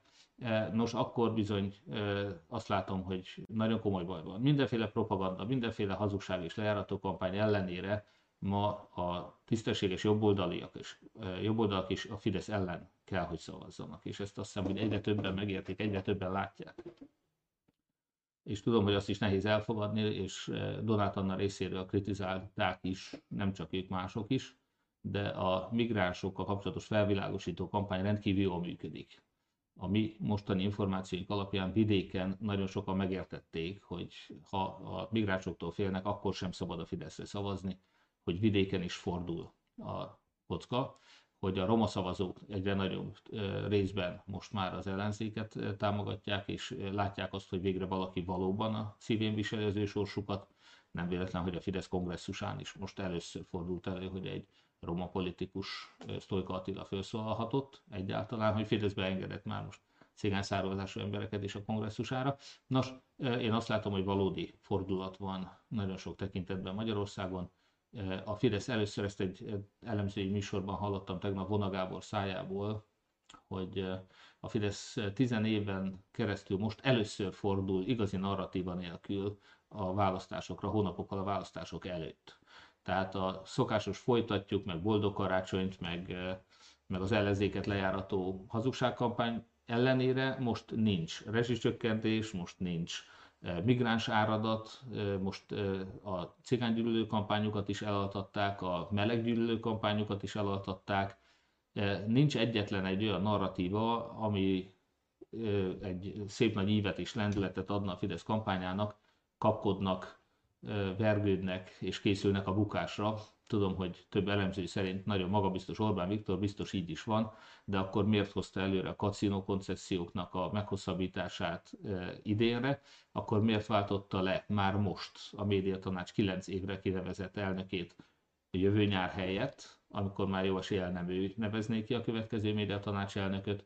Szóval én azt látom, hogy egyrészt külpolitikailag rendkívül elszigetelt Orbán Viktor, hiszen még a fasiszták sem akartak vele szóba állni, de az Európai Néppárt meg különösen nem, az európai politikusok, nyilvánvalóan az Egyesült Államok sem, ahol még nem tárgyaltam ott az Egyesült Államoknak semmilyen politikusával, vezetőjével október óta, de biztos vagyok benne, hogy az Egyesült Államok is mindent, hogy, meg, hát, hogy mindent megtesz, ezt nem tudom, Szijjártó Péter azt mondja, hogy az amerikaiak részéről beavatkozás várható majd a magyar kampányba. Ezt nem tudom, de hogy egy egy NATO áruló, egy Európai Uniót eláruló, kínaiakkal hadgyakorlatról beszélgető, oroszoknak kémbankját Európába beengedő Orbánt mindenki le akar váltani a világon, az nagyon egyértelmű. Tehát az, az mármint, bocsánat, nem biztos, hogy Erdogan, Putyin és a kínai kommunista párt le akarja váltani Orbánt, mert valószínűleg nekik nagyon jó. De hogy a magyar népnek, az Európai Uniónak és a NATO-nak az árulója, azt látjuk. Nos, és akkor most a nyolcadik pontban szeretnék csak egy friss hírt megerősíteni önöknek, mint érdekességet. Nevezetesen Hatházi Ákos már most azt is megszellőztette, hogy egy miniszter is érintett lehet abban a botrányban, ahol a végrehajtóknak a vezetőjét és a e, végrehajtói pozícióknak az elosztóját egy iszonyatos korrupcióval vádolják, állítólag olyan e, gyanú is fölmerült, hogy a trafik mutyihoz hasonlóan korrupciós alapon osztják el, sőt akár rendszeresen sápot is szednek a végrehajtóktól. Ezt csak azért hozom föl, nem mint hogyha önmagában ez e, már meglepetés kell legyen az Európai Unió legkorruptabb országában, hazánk ezer éves történetének legkorruptabb vezetői esetében. De ami érdekes ebből az, hogy Csányi Sándorral, amikor tárgyaltam, az önök hitlezési, betétesi és egyéb pozícióiról is, hogy hogy lehetne hatékonyabbá, olcsóbbá, biztonságosabbá tenni a magyar bankrendszert az önök számára, akkor az egyik olyan javaslat, amit azt gondolom, hogy Csányi Sándor is támogatni fog, az az, hogy a végrehajtókat kapcsoljuk ki ebből a hogy a mafiaszerű visszaélésből, hogyha önök tartoznak egy jelzálog hitellel például, vagy éppen egy cég a teljes vagyonával kell jótálljon egy hitelért, hogyha véletlen csődbe megy adott esetben, vagy pénzügyi nehézségei vannak, inkább fogalmazzak így, akkor nem a bank érvényesítheti ezt, hanem egy végrehajtónak kell a végrehajtást levezetnie. Tudjuk, hogy ott számos bűncselekmény van, de a leggyakoribb panasz az emberek részéről Magyarországon az az, hogy a végrehajtó mélyen ár alatt, előre lezsírozottan, érték alatt, haveri körben, mutyizva eladja az ingatlant, a bank nem kapja meg azt a pénzt, amivel az ő hitele fedezve lenne, önök pedig egész életük végéig fizethetik, vagy önöket hajkurásszák majd a hitel miatt, miközben könnyen lehet, hogy az a vagyon, amit a végrehajtó még megkapott, az fedezte volna a teljes tartozást. Akkor, hogyha nem korrupt módon árverezték volna el baráti eh, hiénáknak tovább játszva ezt az ingatlant, vagy ezt a céges vagyont, és abból meggazdagodva, eh, hanem mondjuk akár a bank eh, adhatta volna el. Úgyhogy mi ezért támogatjuk az úgynevezett elsétálás jogát, mi ezt fogjuk bevezetni majd az Orbán Viktor leváltása után, hogy a banknak semmi más fedezete ne legyen egy jelzálog hitelem, mint maga a jelzálogként fölvett tárgy, ingatlan, eh, amire a jelzálog hitel szól alapvetően, ilyen van az Egyesült Államokban például, és hogy a banknak ne kelljen kötelezően egy végrehajtót bevonnia, majd a bank azt eldönti, hogy mikor és mennyiért értékesíti, hiszen ő kapja meg az ingatlant a hitelért fedezetként cserébe. Tehát az ingatlan hiénákat, a eh, lakásmafiát kikapcsolva. Önök is és a bankok is jól fognak járni akkor, hogyha ezt az egész iparágot megtisztítjuk. Úgy látom, hogy valami olyan feljelentés érkezhetett, hogy ezt a mafiát még Polt Péter ügyészsége is föl kell, hogy tárja, illetve hát valójában itt nem a rendes ügyészség, hanem a központi nyomozó főügyészség a felelőse ennek a nyomozásnak, amiből arra lehet következtetni, hogy valami rendkívül magas rangú ember, mondjuk egy fideszes miniszter is érintett ebben a lopásban, ebben a botrányban. Nos, a hét jó híre sokak számára, és természetesen számomra is, csak én nekem nem ezen a héten vált tudatossá, hanem már hetekkel ezelőtt, hogy a miniszterelnök jelölti közös ellenzéki kampányunkhoz csatlakozott Simon András. Simon András az ATV műsorvezetője, de őről tudni kell, hogy nem csak egy okos, jól kommunikáló, rendkívül népszerű, jó megjelenésű úriember, hanem őnek egy nagyon komoly vezetői tapasztalata is van a Magyar Nemzeti Banknak, illetve a Telekomnak volt kommunikációs menedzsere, vezetője. Itt erre a vezetői képességére, készségére is, is szükségünk lesz. Tréningeket fog tartani a dolgozóknak kommunikációról, dolgozóknak, bocsánat, lehet azoknak is, a 106 jelöltnek is többek között, eh, legalább azoknak egy részének egészen biztosan fog kommunikációs tanácsokat adni. Ő azonban a teljes kampány kommunikációban már most is hetek óta dolgozik, vagyis hát több mint egy hete, inkább így mondom, eh, dolgozik már a nyilvánosságra került bejelentés előtt csatlakozott hozzánk megbeszéléseken, hogy aztán ezt a munkát most hétfőtől át tudja venni érdemben is. És hát most ezen a héten már minden műsorát leadta az ATV-nél. Láttam azt, hogy egy kérdést nem érintettek a beszámolók, amik megjelentek Simon Andrásnak a munkahelyváltásáról, hogy vajon mennyi pénzért jött el hozzánk dolgozni, úgyhogy amire a legbüszkébb vagyok, azt szeretném önöknek most elmondani, hogy természetesen ugyanúgy, ahogy a kampány stábunknak a tagjai is, ingyen. Tehát ő is ingyen dolgozik ezen a kampánystábon, ő felajánlotta nekem, amikor erről beszéltünk először, hogy ő a nagyon jó fizető állását otthagyva innentől a áprilisi választásokig ingyen fog nekünk dolgozni. Úgyhogy rendkívül nagy hálával köszönöm Simon Andrásnak a felajánlását, a hozzánk érkezését, és még sok-sok ilyen ember van ebben a csapatban. Most egy nagyon-nagyon híres roma származású közéleti szereplő jött hozzánk, szintén egy fiatal hölgy, aki, akit szintén nagyon-nagyon büszkén fogadtunk, és remélem, hogy kialakul majd az, hogy ő miben tud nekünk segíteni, és önök is ebben a minőségében is megismerhetik. Én azt látom, hogy ez a csapat folyamatosan egyre erősödik, hogy nagyon sok jó szakértő, nagyon sok jó ember jelentkezett mind a központi stábba Budapesten, mind vidéken az egyes jelölteket támogató kampányba a kosútkörök erősödnek, újabb és újabb kosútkörök lépnek, vagy, vagy alakulnak. Már több mint 100 kosútkörünk van az országban, talán 120 felé jár, azt hiszem 112 volt talán a legutóbbi szám, amit én hallottam, és az MMM tagok száma is dinamikusan nő. Elnézést kérek, hogy a tagdíj nyilvántartásokkal és a kommunikációval egy kicsit le voltunk maradva, bár sok önkéntes jelentkezett erre a feladatra is. Nagyon hálásan köszönöm mindazoknak a jelentkezését, akik most segítenek nekünk szavazatszámlálóként, ez egy nagyon fontos önkéntes feladat az önök számára. Adakozóként nem csak a tagdíjra gondolok, hanem nyilvánvaló Bigel nem fogja kifizetni a kampány költségeit, még hogyha segít is egy-egy projekt finanszírozásában. Ez sajnos továbbra is az 1000 forinttól az 1 millió forintig terjedő adományokból lesz a törzsrész ennek a kampánynak finanszírozva. Nagyon nagy szükségünk van az önök támogatására, például az óriás plakátok, a Facebook hirdetések, a Google hirdetések, a YouTube hirdetések miatt is. Tehát nagyon köszönöm önöknek az anyagi támogatást, a szavazatszámlálói felajánlkozást, és nem utolsó sorban az aktivizmust, ami aláírásgyűjtést, pultozást és a nyomtas is kiadványoknak egy-egy településre való eljuttatását jelenti.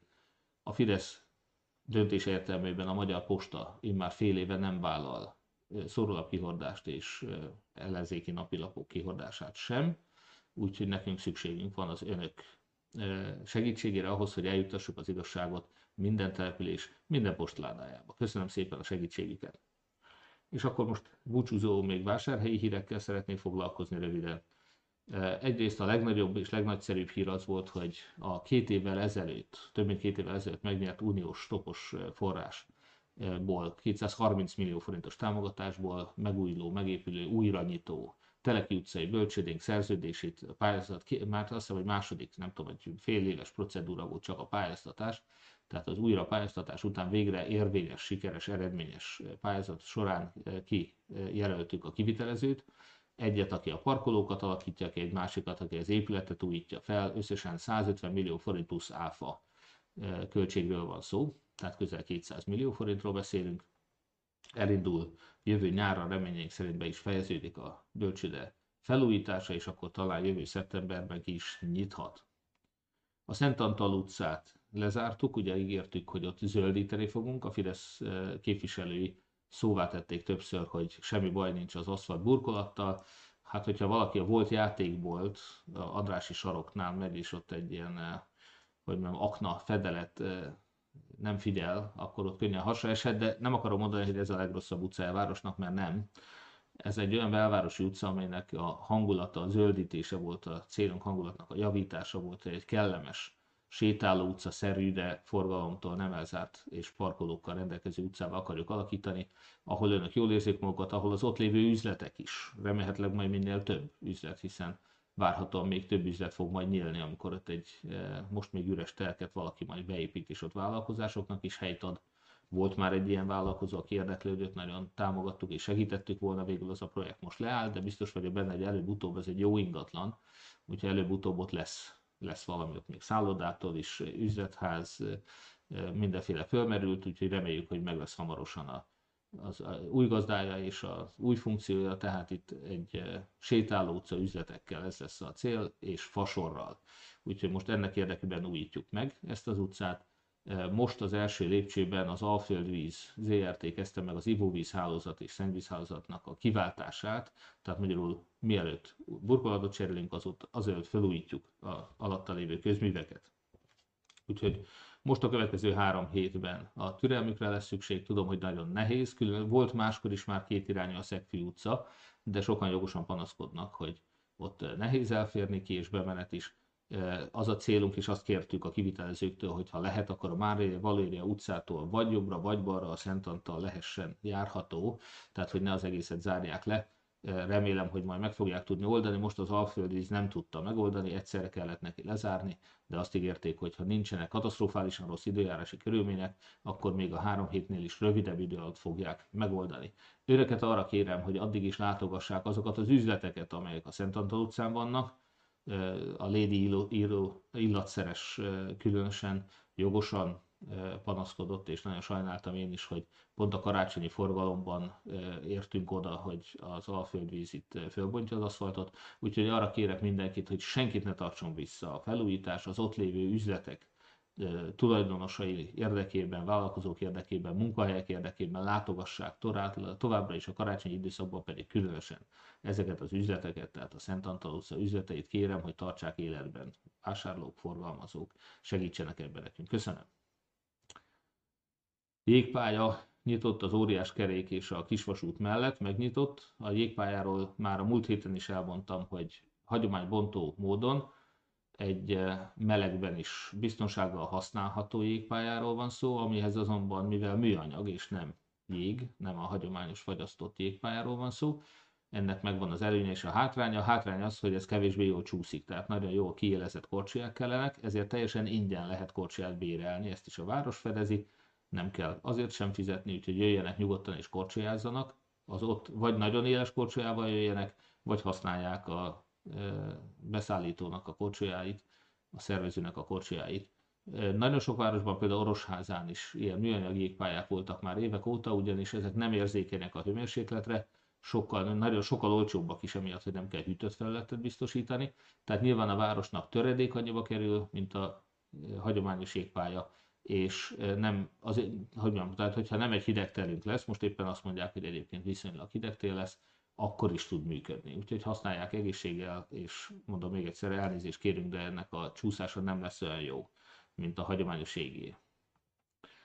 Egy héttel ezelőtt volt a művelődési házukban a Vásárhely Művészeti Díj átadója, Pikali Gerda, Csálki Emília és Atyimó Ferenc kapták most az elismerést, és neves művészek, korábbi díjazottak szórakoztatták a szűk közönséget, ugye Covid idején egyébként is kevesen jöttek el, talán most megértik önök is, hogy inkább élőben javasoltuk követni az előadásokat, és hát reméljük, hogy jövőre majd Covid után ismét megrendezzük a következő átadót, amire önök már jelölhették a művészeket is, hamarosan a közgyűlés elé fognak kerülni az önök javaslatai és végezetül az időskorúak támogatása november 30-ig lehetett jelentkezni. 2800 vásárhelyi időskorú jelentkezett, ugye kizáró tényező volt, hogyha valakinek még mindig állása van, illetve hogyha 128 ezer forint feletti nyugdíja van, ugye az, az alattiak jelentkezhettek, 2800-an jelentkeztek, 10 ezer forintokat a következő héten fogjuk e, folyósítani,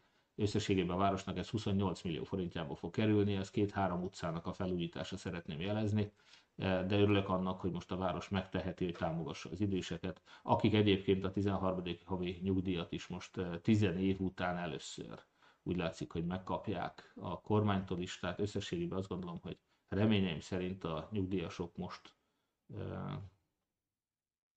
kapnak megfelelő támogatást.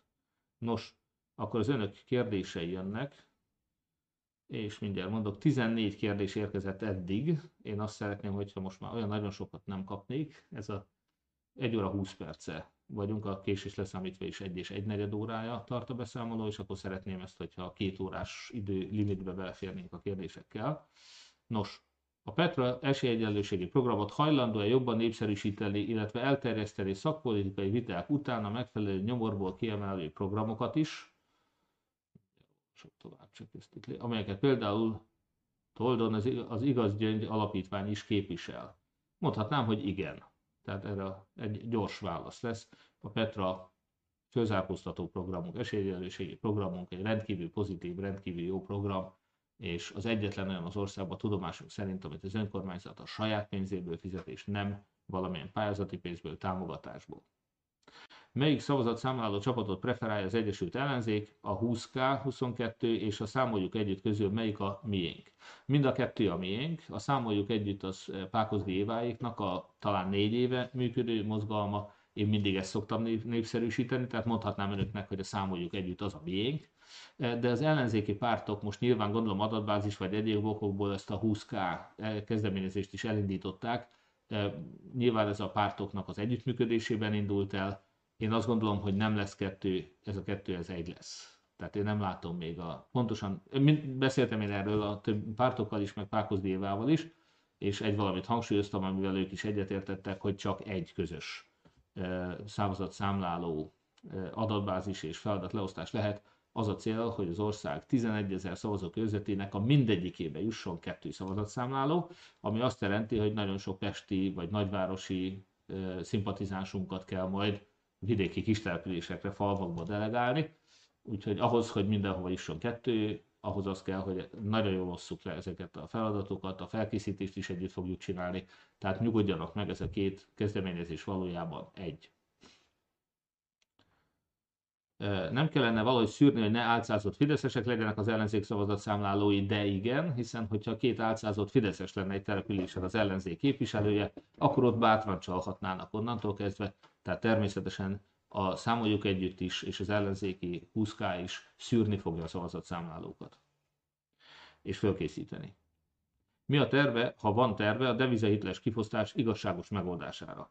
Van, mint önök is tudják már, egy csapatunk, Király Júlia, a Nemzeti Bank volt alelnöke, aki egyébként sokak szerint még a deviza hiteles hitelezésben annak idején elmulasztott kellő figyelmeztetéssel lenni, vagy határozottsággal szembe menni ezzel a devizetles programmal. Most az ő feladata lesz az, hogy ezzel foglalkozzon többek között, de természetesen ő egy sokak által rendkívül elismert, tapasztalt, volt jegybanki alelnök és tanár, tehát Juliánval már beszélgettünk erről, Nyilvánvaló, hogy ahogy ő elmondta, nyilván már az, a devizahiteleket átváltották forintra, kivéve azokat, ahol eljárás indult, ő mondott egy számot, nem tudom hány ezer, de mindesetre nem egy olyan nagyon nagy szám az, ahol ezek az eljárások függőben vannak. Én azt gondolom, egy valamit tudok tenni, vagy ígérni azt, hogy ezt meg fogjuk vizsgálni, meg fogjuk nézni.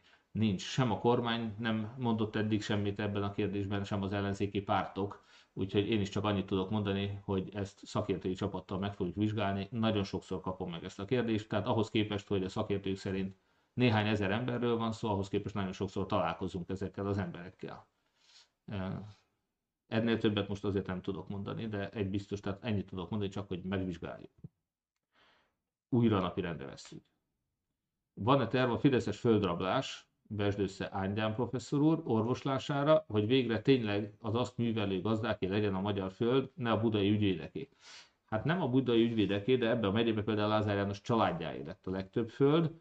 A borzasztó igazságtalan, és nagyon sajnálom, de ezt megint csak nagyon nehéz lenne orvosolni, hiszen egy olyan jogügyletről van szó, amiről, hogyha valaki nem tudja bizonyítani, hogy ez egy csalás volt, akkor ezt valószínűleg nehéz lesz majd megtámadni. Ugyanis ahogy én tudom, ebben nem csak Lázár János családja, hanem nagyon sok gazda kapott földet, és nagyon nehéz lenne kiszűrni azokat, akiknél mondjuk eleve nem mert elindulni senki. Tehát egy fideszes oligarcha, egy fideszes hűbér úr, akit minden, akitől mindenki fél, a környéke legalábbis, ha ő rálicitál egy földterületre, hát el tudom képzelni, hogy senki nem mert elindulni ellene, hogy nem, nem volt igazi verseny. Csak nehéz ezt megmondani, mert más területeken viszont azok nyertek, akik jogosan pályáztak rá, és a többi. Hát azt, hogy a, a Fidesz hogyan, ugye itt egy Simicska konfliktus is volt a háttérben, ha emlékeznek még rá, hogy hirtelen úgy döntött a Fidesz, hogy az addig haszonbérben lévő földek helyett most privatizálni, értékesíteni kell, és akkor így Simicskánál lévő óriási földvagyontól gondolom Simicskát meg tudták fosztani. Tehát lehet, hogy ennek volt egy ilyen háttere is annak idején. Nagyon nehéz, megint csak várom az önök javaslatait, kíváncsi vagyok rá. Raskó György és Ángyán József két egymással sok mindenben nem egyetértő szakpolitikus is van, ami csapatunkban úgymond, tehát az Ángyán József is felajánlotta a segítségét már, Raskó György pedig eddig is szervezte a vidékfejlesztés és a mezőgazdasági munkacsoportunkat az L1-ben, az ellenzéki együttműködésben, úgyhogy remélem, hogy ők fognak erre javaslatot tenni, de nem, tehát még egyszer nehéz lesz azt visszacsinálni egy jogügyletet. A választás éjszakája és az új országgyűlés alakuló ülése között el fog telni kb. 30 nap. Hogyan fogják megakadályozni a bűnöző fideszesek menekülését és vagyonkimentését? Erre több javaslat is van, van erre egy közögi átmenetet is menedzselő munkacsoport, úgyhogy ezt majd ők fogják kitalálni pontosan. A szigeteléssel és napelemekkel kapcsolatos támogatások mellett van terv napelemparkok létesítésére? E, képzelje el, hogy a napelem parkokat most már mindenféle támogatás nélkül is megéri létrehozni üzleti alapon. Az, hogy ezt a Fidesz hogyan játszotta ki és hogyan hoztak létre elsősorban a saját gazdagodásukra ilyen napelem parkokat, abba megint csak bele tudnék menni, de nem fogom tenni. Aki áramszolgáltatónál volt, az tudja, hogy sokszor volt olyan, hogy meghirdettek egy-egy ilyen akciót, és pillanatokon belül leállították. Egy-egy órára, egy-egy napra kinyitották ezt a kaput, azok a fideszesek, akik előre tudták, hogy ilyen lesz, azok már fölkészülten várták, és a készanyagot, pályázatot beadták, a nagy érdemű közösség pedig csak tátotta a száját, mert mire megtudta, hogy van lehetőség, be is csukták a kaput. Ez a fideszes lopásoknak egy tipikus megoldása volt nagyon sok esetben.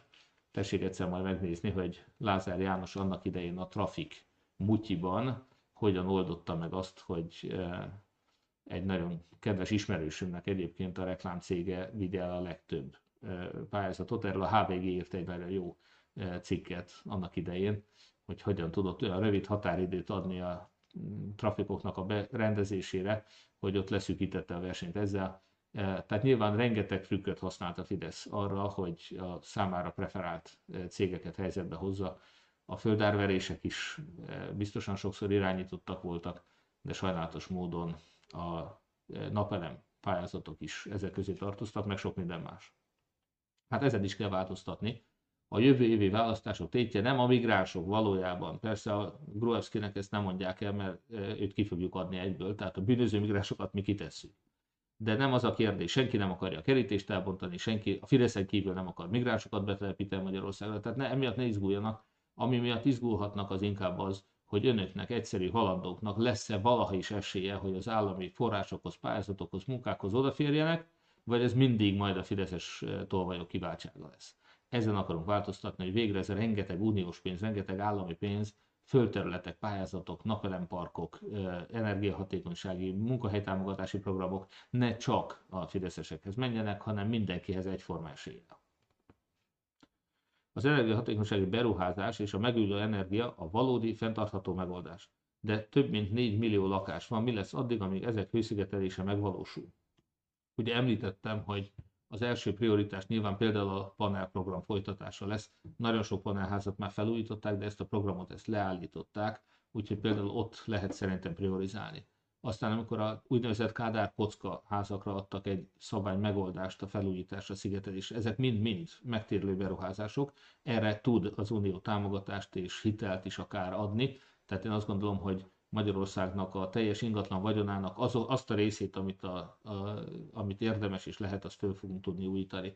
De e, nyilván itt nem a 4 millió teljes mennyiségről van szó, e, arról nem beszélve, hogy egy jó részük már felújított, egy jó részük már újépített, tehát én azt gondolom, hogy leginkább a rászorulókon kell majd segíteni, és a rászorulókon lehet leginkább segíteni, mondhatnám így, uniós forrásból. 10 tetejére hogy fér el 40 lakásnyi napelem? Éppen most, amikor készültem erre, nem mentettem le a fotókat, de láttam több országban van ilyen, hogy napelemek vannak a emeletes házak tetején is. Nem állítom azt, hogy a tízemeletesnek a tetején elférne annyi napelem, amennyi kitermeli a teljes fogyasztást, de azt a mennyiséget is el kell kezdeni, és ki lehet használni, amennyi ott elfér. Igaz-e, hogy egy lapon lesz az országgyűlési választás? Gondolom, hogy azt írta, hogy egy napon lesz az országgyűlési választás és a Fidesz homofób népszavazási kérdései. Igen, nyilván, még ráadásul az a szomorú, hogy az ellenzék volt olyan naív, hogy ezt a kezdeményezést, ezt tulajdonképpen az ellenzéki képviselők adták be a parlamentbe. Az más kérdés, hogy annyira naivak voltak, hogy nem gondolták azt, hogy ha a Fidesz elfogadja, akkor ez csak a Fidesznek lesz jó. Úgyhogy mindig kérem az ellenzéki országgyűlési képviselőket, hogy rendkívüli módon fontolják meg, mielőtt valami hasonlót csinálnak, mert minket is kellemetlen helyzetbe hoznak. Hát nem kérdéses, hogy egyelőre a Fidesz csak ezeket a homofób kérdéseket fogja feltenni. Erről is kérdeztek engem ma. Mit fogok tenni? Ugye ez a Fideszes sajtó kérdezett. Azt hiszem nem ma kérdezett, bocsánat, hanem talán Makón, ahol volt egy lakossági fórumunk, és ahova az M1 meg a kormány média nagy erőkkel levonult, és nem csak a, a rezsicsökkentésről kérdeztek meg a migránsokról, hanem többek között erről is. Nos, én elmondtam, hogy ezekre a kérdésekre nyilvánvalóan nem lehet máshogy szavazni, mint ahogy a Fidesz javasolja, hiszen ezeket annyira ostoba kérdéseket tesznek föl, hogy akarja-e ön, hogy beüzönjön az országba 100 millió migráns, és megerőszakolják az édesanyját. Hát ki a fene mondana erre igent? Mert nyilvánvalóan ilyen ostoba kérdésekre nem lehet csak egyféleképpen válaszolni, a Fidesznek a konzultációi ezért teljesen álságosak. Az csak a kormány propagandát szolgálják. Úgyhogy én azt mondtam, hogy természetesen akkor sem fogok válaszolni, és nem fogok részt venni a népszavazási részvétel elérésében, és nem fogok szavazni egy ilyen ostoba kérdésre. Azt viszont természetesen, hogyha a Fidesz kampánytémává teszi, akkor mi el fogjuk mondani majd a tisztelt választóknak, hogy csak a Fidesz lehet annyira aberrált, hogy egyáltalán ilyen ostoba kérdéseket, mint az óvodásoknak a nem váltó műtétje szülői engedély nélkül, hogy egyáltalán ilyen megforduljon valakinek a fejébe. Ugye hát egy éve már azt is tudjuk, hogy a brüsszeli meleglobbi is Fideszes, most azt is tudjuk, hogy ennyire aberrált kérdések csak fideszesek agyában fordulnak el, elő, és azt is tudjuk, hogy ez a magát konzervatív kereszténynek hazudó alakulat, ez teléplakátolta az országot azzal szóval, hogy elk Hát elnézést kérek, milyen keresztény ember az, aki ezt megteszi, hogy több ezer plakátot a gyerekeinknek az orra elé oda kinyom egy ilyen szóval, és ezek merik magukat kereszténynek hazudni. Szóval én végtelen föl vagyok háborodva ezzel a, mondom most már kereszténydemokrata néppártnak a prominens emberei által is erkölcsileg vállalhatatlannak tartott fideszeseket. Mi a véleménye az óvodák átszervezéséről, hogy már nem kell egész munkaidőben diplomás pedagógus? Erről semmit nem tudok, úgyhogy elnézést kérek, kislányom óvónő, nem tudok arról, hogy neki változna a munkaviszonya. A város föntart összességében 12 óvodát, és ott se tudok semmilyen változásról úgyhogy ezt majd bizonyára e, utána nézek, és akkor fogok tudni reagálni. Egyelőre mondom, én, mint polgármester, vagy mint édesapa sem tudok arról, hogy változna az óvónőknek, vagy az óvodák átszervezésével bármi. Mi a véleménye Kósa Lajos elszólásáról a Pegazus ügyben? Hát ugye most a Fidesz mentegetőzése szerint Kósa Lajos hazudik. Hazudott akkor, amikor nemzetbiztonsági titkokat hozott nyilvánosságra, úgyhogy most vagy le kellett volna kapcsolni azért, és bilincsbe verve elvinni, mert eh, nemzeti, tehát ugyan eh, komoly nemzetbiztonsági kockázatot jelentett eh, Kövér Lászlóval ellentétben nem az ellenzék, hanem Kósa Lajos, titkokat árult el a sajtónak, vagy letagadták, és azt mondták, nem, nem árult el titkokat, mert amit mondott, az titok lett volna, ha igaz, de nem igaz. Tehát ez egy rendkívül vicces történet volt, nem tudom, hogy a Kóstalajost mosdatták ki, vagy Kóstalajos hazudott. Ugye kicsit gyanús, hogy az első. Tehát valószínűleg a Kóstalajos szerintem igazat mondott, csak nem akarták lekapcsolni. De hát ezt nem fogjuk megtudni, mert ez sok évre titkosítva van. Kövér László óta azonban tudjuk, hogy a Pegasus kémszoftver az nem egy véletlen valami volt, az nem véletlen ártatlan magyar emberek, politikusok, újságírók ellen használták, hanem azért, mert a Fidesz számára nem azok a terroristák a nemzetbiztonsági kockázat, akik 130 embert lelőttek Párizsban, hanem az ellenzék. Ezért aztán a Abdeslamot beengedték, az ellenzéket meg lehallgatják. A szavazat számlálók esetében miért nem csinálják azt, hogy a legproblémásabb szavazó helyiségekben, például ahova nincs jelentkező, oda a 6 plusz 1 ellenzéki párt pártagjait ültetik be szavazatszámlálónak. A kérdés nyilván egyrészt nagyon jó, másrészt ezen túl vagyunk, tehát természetesen a 6 plusz 1 pártnak a tagjai már jelentkeztek szavazatszámlálónak. Erőszakkal azt a néhány párt, nincsen ennyi pártag egyébként sajnos, azt szeretném leszögezni, akit lehetne mobilizálni, önökre is szükség van, de a pártagok szerintem többségükben már így is jelentkeztek, és velük nem volt elég 2018-ban sem. Most lesz egyébként elég, de ehhez az kell, hogy önök is minden nagyobb számban jelentkezzenek szavazatszámlálónak. Az esetleges kormányváltás után Covid-dal kapcsolatos adatokat, mint hogy hányan vannak lélegeztetőgépen, hányan oltottak be a kor, hányan oltottak a kórházban, stb. fel lesznek mérve a nyilvánosságra hozva, igen. Hogyan függetleníteni a médiát, a köztévét? Erre is elindult már egy e, munka, mi kíváncsiak vagyunk mindenféle javaslatra, külföldi példára, és e, én a BBC modellt szoktam emlegetni, tudják, ott a műsor időt felosztják egyharmad kormány, egyharmad kormánypárt, egyharmad ellenzék e, arányban. Ennek a 90-es megoldása nyilván nem volt teljesen tökéletes, az Orbán Viktori megoldása az nem szimpatikus nyilván, úgyhogy én azt gondolom, hogy a régi elvekhez és a BBC-hez szeretnénk közelíteni. E, dolgoznak rajta, még egyszer szeretném mondani, ezen is vannak szakértők, de bármilyen javaslatot szívesen vár az illető csoport. A magas inflációra és a forint jelentős gyengülésére nem lenne értelme egy felvilágosító kampányt építeni, de igen, a Covid okozta világválság mellett azért ehhez, az el, ehhez egy elhibázott gazdaságpolitika is kellett. Hát kellett, hiszen Matolcsi György maga is kritizálta a kormányt ezért, és igen, az inflációért eh, még Matolcsi György szerint is eh, az Orbán kormánya felelés. Igen, bár eh, mentségük legyen mondva, Lengyelországban még magasabb most az infláció.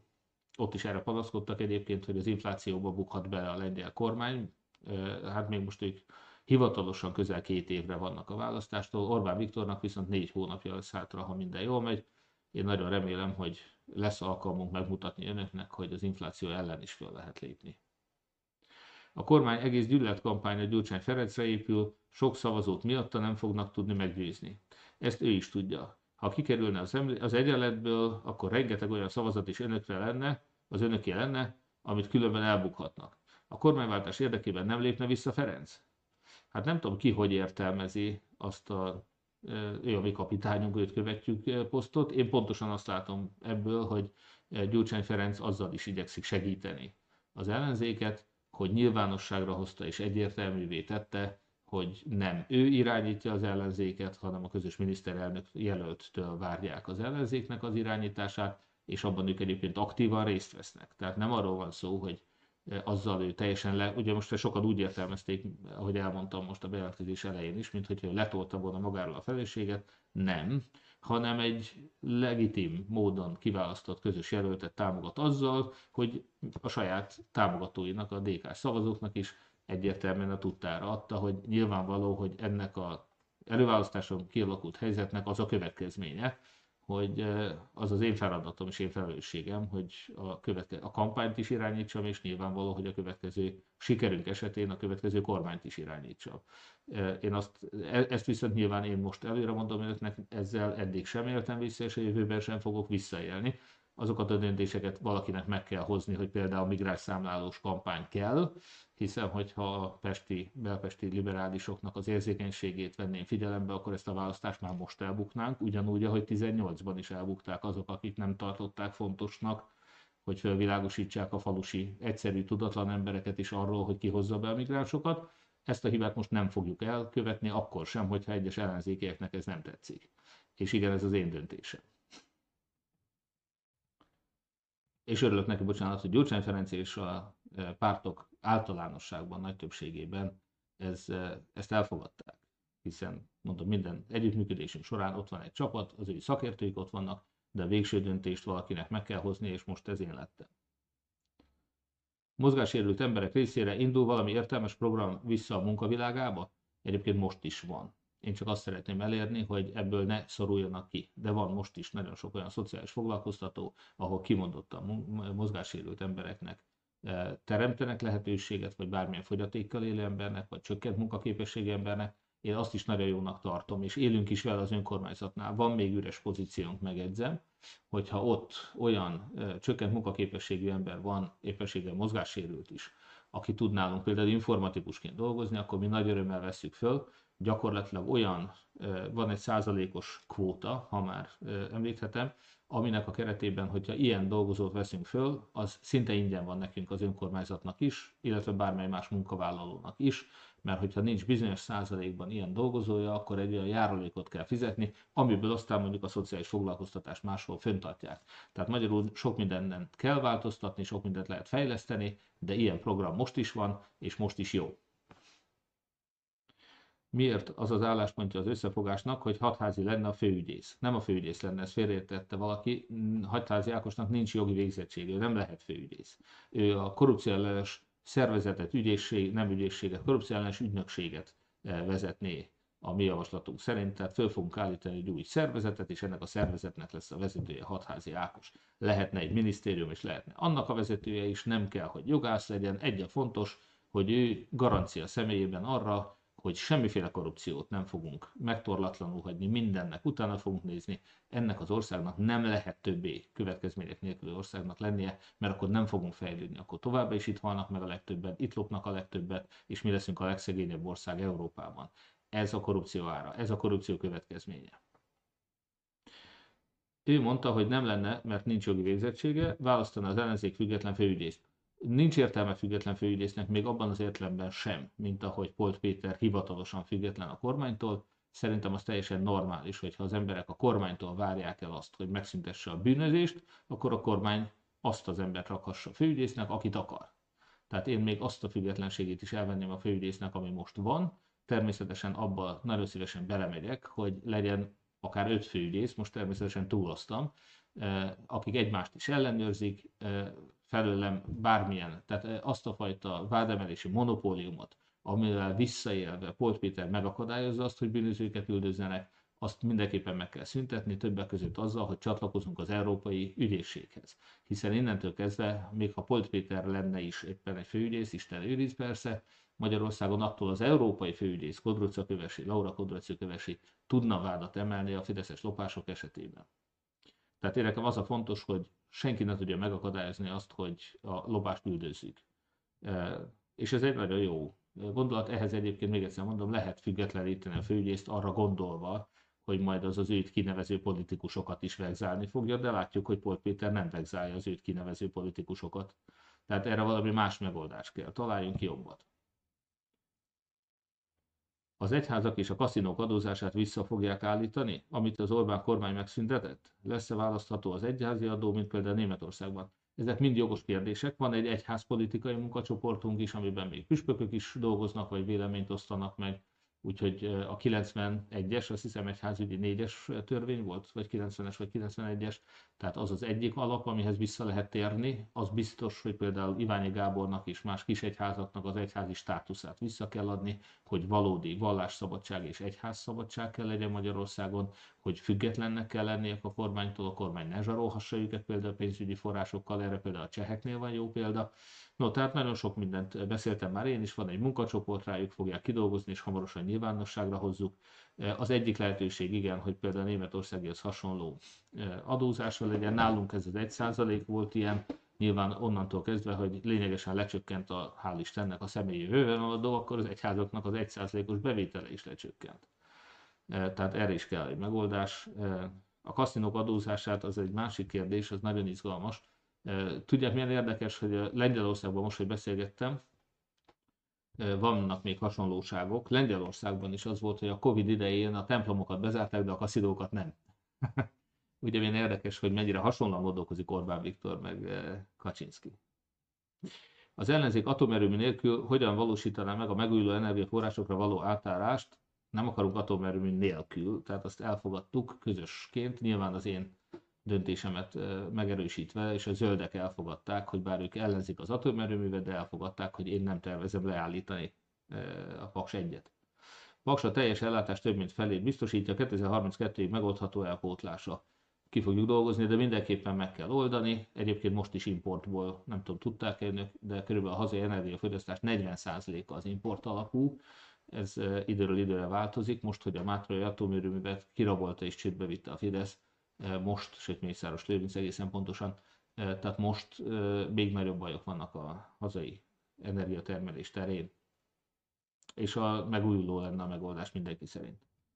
Kormányváltás esetén az euró bevezetése milyen időtávban valósulna meg, illetve mekkora az, elő, az időintervallum, amiben ez leghamarabb megvalósítható. Négy-öt évet szoktunk mondani, annál rövidebb távon nem reális, én remélem, hogy annyi idő alatt igen, attól függ, hogy mennyire rossz állapotokat öröklünk a Fidesztől. Szepesházi Péter felajánlotta segítségét, vajon mi az oka, hogy nem hallgatják meg. Szepesházi Péter az MMM jogi igazgatója, és folyamatosan dolgozik a kampányunkban, tehát természetes, hogy Szepesházi Pétert meghallgatjuk. És utolsó, kedves Péter, ígérem, én is ott leszek a szavazat számlál, ha szavazatot számlálnak, gondolom, sajnálatos módon képviselőválasztásról lemaradtam, írta B. Mihály. Mihály, nagyon szépen köszönöm, legyünk minél többen, önök is jelentkezzenek, segítsék az ellenzék közös kampányát, és ne higgyenek a fideszes rágalmaknak, a csapból is az fog foly, folyni mostantól, hogy az ellenzék az migránsokat akar betelepíteni, megszüntetni a rezsicsökkentést, a brüsszeli meleg propagandát akarja beengedni, óvodásokat akar a szülők engedélye nélkül átműteni kisfiúból kislányá, az ördöggel cimborál, nem sorolom, ezeket fogják hallani mostantól, ne higgyenek nekik. Azokat az 5 másodperceket, amit ki tudnak vágni az elmúlt négy évben. Minden vasárnap két órát beszélek önöknek, nem lesz nehéz találni két-két mondatot. Donald Tusk is megtapasztalta ezt megint csak, hogy mennyire azonosan gondolkozik Kaczynski és Orbán azt mondja, hogy annak idején Németországban például azzal járatták le, a Donald Tuskot nyomták a tévében is, hogy hogy német nyelven köszöntötte a németeket, és volt egy ilyen mondat része, hogy für Deutschland, mármint, hogy Németországnak, és akkor ezt a für Deutschland, für Deutschland, mindenütt ezt nyomták, mint hogyha Tusk nem a lengyelek, hanem a németek érdekében politizálna. Egyébként Tuskról a Putin barátságát is híreztelték, ami a lehető legtávol, Orbán Viktorról lehetne elmondani, hogy Putyin szolgálja, de Tuskról semmi esetre sem. Tehát azt az aljasságot, azt a hazugságot, amit Orbán Viktor csinál a propaganda gépezetében, azt a lengyelek is megpróbálták, és sajnos ott is volt, tehát ott is azt mondja a Tusk, hogy a lengyelek 20 valahány százaléka elhitte ezt. Annak idején, hát Magyarországon egy picivel rosszabb az arány, mert nincs független média, mint Lengyelországban, mármint hogy az, az országos televízió és rádióadók vannak, amelyek ott függetlenek, nálunk ilyen már nincs. Nos, nagyon szépen köszönöm a figyelmüket.